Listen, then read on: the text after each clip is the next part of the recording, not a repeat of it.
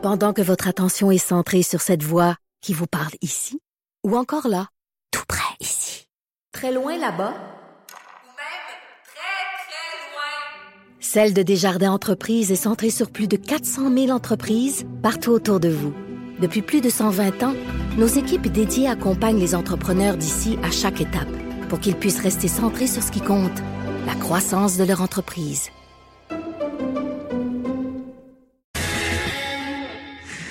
Et oui, il y a le docteur Didier Jutras Aswad, qui est médecin psychiatre et chercheur au CHUM, qui est avec nous. Bonjour. Bonjour. On parle de drogue parce que il y a évidemment le, député de Toronto, Nathaniel Erskine Smith, qui a déposé la semaine dernière euh, à Ottawa un projet de loi qui vise à faire tomber les préjugés contre la consommation de substances. Puis là, on imagine que c'est une sorte de, de, de, projet pour faire pour décriminaliser les drogues. Est-ce que, selon vous, c'est une bonne idée de décriminaliser l'utilisation de drogues dures? Ben, en fait, vous savez, ça dépend. Euh, on, on, a, on revisite un peu des, des questions, des enjeux qu'on a évidemment vécu ou discutés en, en, lien avec la, légalisation du, du, cannabis. Mais bref, la, la question, la, la réponse n'est pas simple. Là. Je pense que la, la réponse simple, c'est la réponse qui n'est pas simple, c'est essentiellement de dire que ça dépend vraiment comment on le fait. Euh, décriminaliser pour décriminaliser en, en soi pourrait possiblement aider à, certains à certains niveaux. Mais lorsqu'on regarde l'expérience d'ailleurs, notamment celle du Portugal, euh, ben, on parle d'expériences qui ont donné des, résultats positifs, mais qui, qui, qui, ne faisaient pas simplement que décriminaliser les drogues dures, mais venaient vraiment, euh, je dirais, amener une panoplie d'autres mesures là, pour, pour diminuer l'impact de la consommation de substances. Parce que décriminaliser, au fond, c'est éviter de, de, de, stigmatiser puis poser des problèmes supplémentaires à des gens qui ont des problèmes de santé, au fond. Parce que des gens qui consomment de façon excessive certaines drogues dures, euh, ils, ont peut-être pas besoin, en plus, qu'on les criminalise. Ils ont peut-être besoin plus de soutien en santé. C'est ça l'idée, j'imagine. Ben, ben, je pense que ce que vous amenez, puis le point que vous amenez est, essentiel dans cette réflexion-là. C'est, l'idée de dire qu'effectivement, vous savez, les, substances en soi, puis quand quelqu'un consomme une substance, certaines de ces personnes-là vont éventuellement, peuvent consommer la, la, substance, notamment des drogues dures, de façon, euh, de façon problématique, pas tout le monde, un certain nombre. Et la, et la substance et cette consommation-là peut avoir un impact sur la santé de la personne et un impact évidemment sur le plan social. Mais ce qui vient, je reste souvent ajouter, puis ça, les, les, les données le montrent quand même abondamment, ce qui vient ajouter au fardeau pour les gens qui consomment des, des, des, substances et qui ont une consommation problématique, ben c'est la, la façon dont on va encadrer ces substances-là. Et puis ça peut aller dans mhm. les deux sens. Hein? Ça peut aller de si quelqu'un euh, est dans un endroit où il a accès à des services appropriés euh, en lien avec les problèmes qu'il peut présenter à cause de la consommation, euh, ben, ce système-là peut en fait l'aider même à améliorer sa santé ou éviter des problèmes pour la santé. Mais lorsqu'on on fait affaire à des systèmes, notamment des systèmes judiciaires où finalement on va on va pas traiter la consommation de substances comme un problème de santé ou un problème social, mais davantage comme uniquement comme un crime, et eh bien là on, on voit finalement un système qui peut ajouter au fardeau puis au problème de cette personne-là parce qu'elle consomme une drogue. Mhm. et, quel constat on tire du, de l'expérience du Portugal et, et, de quelles substances on parle quand on dit qu'on a décriminalisé là-bas les substances, euh, les drogues dures? Ouais, mais c'est quand on parle des, des, des, drogues dures en général, on, on parle pas ici d'alcool, de, de, de, cannabis. Là, on parle plus, plus généralement de, des opioïdes, certains stimulants comme la cocaïne, par exemple, ou les, ou, les amphétamines. Euh, essentiellement, ce qu'on a remarqué en fait au, Portugal de façon intéressante, c'est qu'il n'y a, pas eu de, de, changement très très drastique, je dirais, en termes d'utilisation de substances, hein, ni à la hausse ni à la, à la baisse.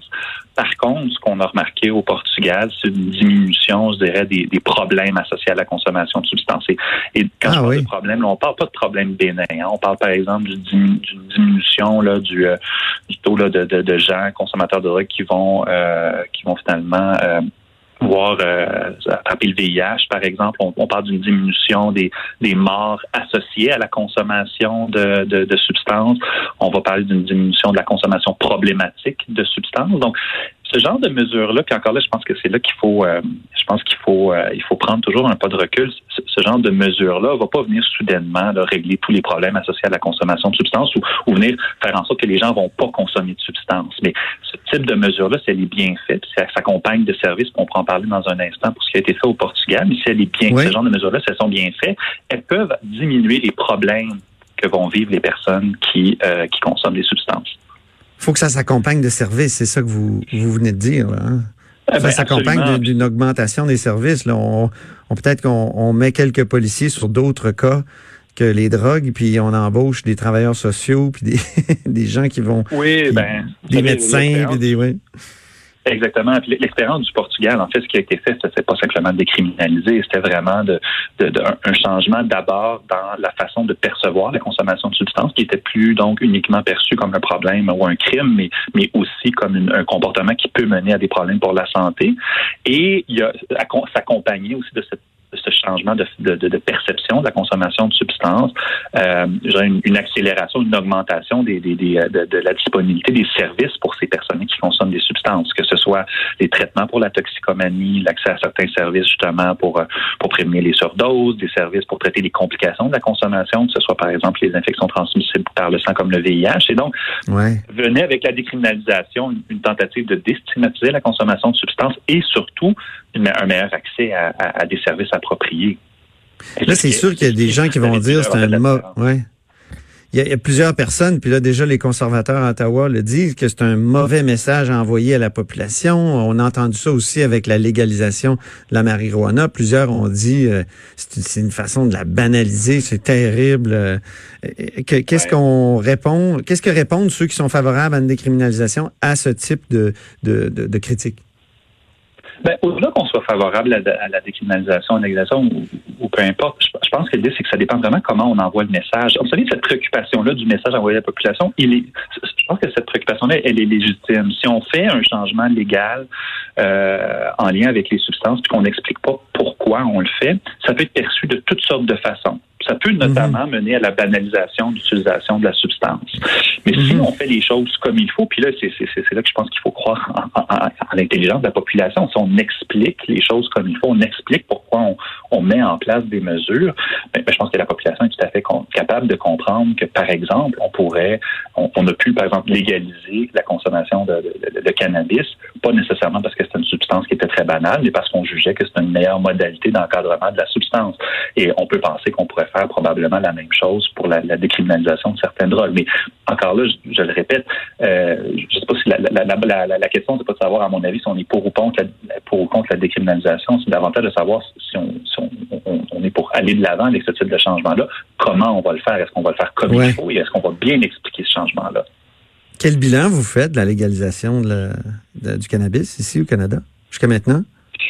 Il est très, très tôt. Hein, pour, euh, on, a, Ah oui? on commence à peine à avoir des, des, des données un peu québécoises. On a des, on a des données canadiennes. Euh, essentiellement, ce que, ce que je vous dirais, c'est, c'est deux choses. C'est que, de un, euh, il ne semble pas y avoir là, des d'hécatombe ou de vraiment de, de, de changements drastiques, catastrophiques, là, et d'impact majeur sur la santé des populations. Euh, maintenant, à mon avis, c'est là le bémol le plus important, on l'a vu dans d'autres juridictions où on a, on a procédé à la légalisation, euh, il faut se donner un peu de recul. Souvent, ce qu'on voit, par exemple, après le changement au statut légal, c'est qu'il peut y avoir un phénomène de curiosité qui va faire en sorte que, par exemple, certains utilisateurs vont, vont consommer les, les substances peut-être un peu plus ou vont, vont essayer cette substance-là.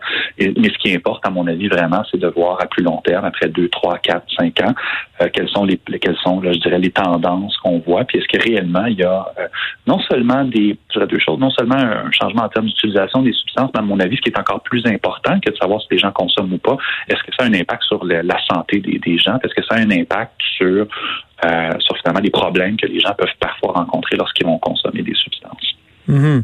Il y a une crise des opioïdes actuellement. Si on décriminalisait, est-ce que ça aiderait à régler cette, crise-là? Là, il y a certains libéraux qui, avancent cette idée, justement, avec le projet de loi déposé. Vous savez, encore là, ça dépend comment comment on le fait. De décriminaliser pour décriminaliser, bon, bon ça pourrait peut-être en soi diminuer certainement le fardeau là, juridique pour les gens qui consomment des substances. Mais si on décriminalise et, on, et se joint à ça vraiment des, des, euh, des efforts importants pour améliorer l'accès, faire en sorte que les gens, lorsque par exemple ils sont pris en possession de, substances, se voient offrir des services qui sont appropriés.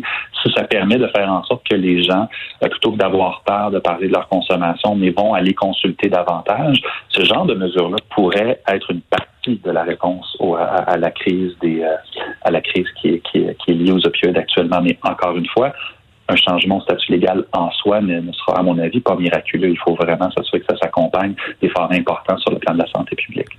Donc, il faut que ça soit un ensemble de mesures et pas uniquement euh, le statut juridique au fond. C'est ce que vous me dites. Exact.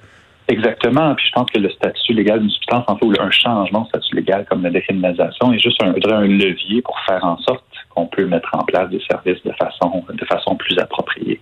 Puis les choses sur lesquelles je, pense qu'il faut qu'on s'entende, puis l'histoire le montre, c'est que la, criminalisation, la, la, possession simple de substances n'a pas été, en tout cas du moins jusqu'à maintenant, partout à travers le monde, une, méthode très efficace pour endiguer, euh, je dirais, les, problèmes qui sont associés à la consommation de substances. Et, la preuve qu'on a, c'est qu'au Canada, euh, ben, vous voyez le statut légal de, ces substances-là, notamment des opioïdes, et on fait face à, une des pires crises de, de l'histoire. Oui, exactement. Puis euh, on, s'imagine que même s'il y a encore évidemment un marché noir pour ce qui est du cannabis, euh, j'imagine que année après année, avec le temps qui va passer, ça, va être graduellement plus difficile, un peu comme le, le marché noir des cigarettes ou de l'alcool. Euh, est-ce que c'est une impression que j'ai est-ce qu'elle est juste? Euh, ben, ben l'avenir du marché noir pour, euh, une substance comme le cannabis, a des gros points d'interrogation. Je pense que ça va être un. Je dirais que la joute n'est pas terminée. C'est certain qu'il y a une joute qui joue notamment au niveau financier avec l'ajustement des prix. Euh, je dirais que L'autre élément, c'est qu'actuellement, je pense que particulièrement dans un pays comme le Québec, l'offre légale quand même vient avec une panoplie d'informations, une qualité de produit, euh, des, la capacité pour l'utilisateur lorsqu'il va à la SQDC, par exemple, de, savoir ce qu'il va acheter. Euh, le marché illicite n'offre pas ça, mais il pourrait aussi s'ajuster. Donc, je dirais que c'est pas une pas une partie qui est, qui, est terminée. je pense qu'on a quand même des données qui semblent nous indiquer là, que de, de plus en plus de gens vont s'approvisionner sur le sur le, marché illicite, donc à la SQDC euh, au Québec. Mais je dirais que c'est pas encore là. C'est pas y êtes-vous allé, vous? Les utilisateurs. Je suis allé certainement, je suis allé visiter, euh, tout à fait, pour aller voir un peu de, de, de, quoi ça, de quoi ça avait, ça, ça avait l'air. Puis je pense aussi d'ailleurs que je, je pense que c'est, c'est quelque chose d'important. Il y a toutes sortes de, de préjugés, il y a toutes sortes d'idées préconçues qu'on peut avoir sur comment les choses ont été faites. Et puis je pense que finalement, quand on va dans les SQD, dans, dans une SQDC, on s'aperçoit que c'est, euh, c'est, euh, c'est finalement, bah, c'est, ça, ça, a été fait, je fais, je pense, de façon assez, assez judicieuse pour encadrer cette consommation et cette vente là, euh, mais sans non plus euh, sans non plus la banaliser et, non plus la dramatiser. OK. Ben, sans, sans vouloir, euh, comment dire, euh, aller trop loin, mais j'ai envie de vous poser la question. Vous, êtes-vous un consommateur, docteur Jutra Aswad? c'est la question qu'on me pose souvent. C'est la question à laquelle je ne réponds pas, qui est, une, réponse bien personnelle. Euh, mais, mais, mais, mais, cela étant dit, je pense que qu'on soit, qu'on soit consommateur ou pas de, de substances, je pense qu'il faut réaliser, puis on, on, peut en parler pour le cannabis, mais personnellement pour les pour les opioïdes, je pense que ça. Oui, je parle, évidemment, je parlais pour pour le cannabis, oui. oui, c'est ça. Mais, mais, les opioïdes, en fait, je pense que c'est la même question. Puis je pense que ce qu'il faut réaliser, c'est que ça touche ça touche tout le monde. Euh, et, et, surtout, je pense qu'il faut pas banaliser pour pour revenir à la question des opioïdes, puis qui était le, point de départ de cette entrevue-là.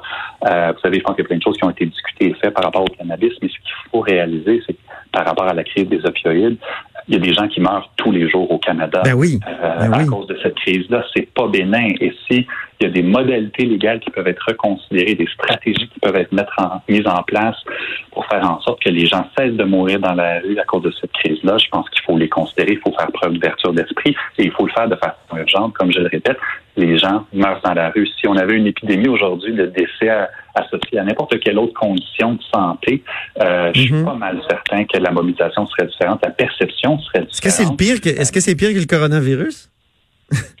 Ici au Canada, oui. Vous savez quoi, sans aucune hésitation, clairement, oui, c'est pire que le ah coronavirus. Euh, on a des, je le répète, on a des plusieurs personnes qui décèdent tous les jours au Canada. On a des, milliers de, gens qui vont décéder toutes les années à cause de la crise des opioïdes. On en parle un peu. Je pense qu'on n'en parle pas assez. Puis surtout, je pense qu'on a, on, il faut, il faut continuer d'agir pour s'assurer qu'on va endiguer cette crise-là. Au Québec, on a été, je pense, partiellement, euh, partiellement épargné par la crise des opioïdes en partie. Il y a malheureusement eu des décès, mais je pense qu'il y a quand même eu des offensives au niveau de la santé publique qui ont, qui ont, porté fruit, des, toutes sortes mm-hmm. d'approches qui ont été mises en place. Euh, mais, il reste qu'à l'échelle du Canada, il y a, comme je le, répète, il y, a des, des, gens qui décèdent tous les jours de cette crise-là. Euh, il faut ben que les choses changent.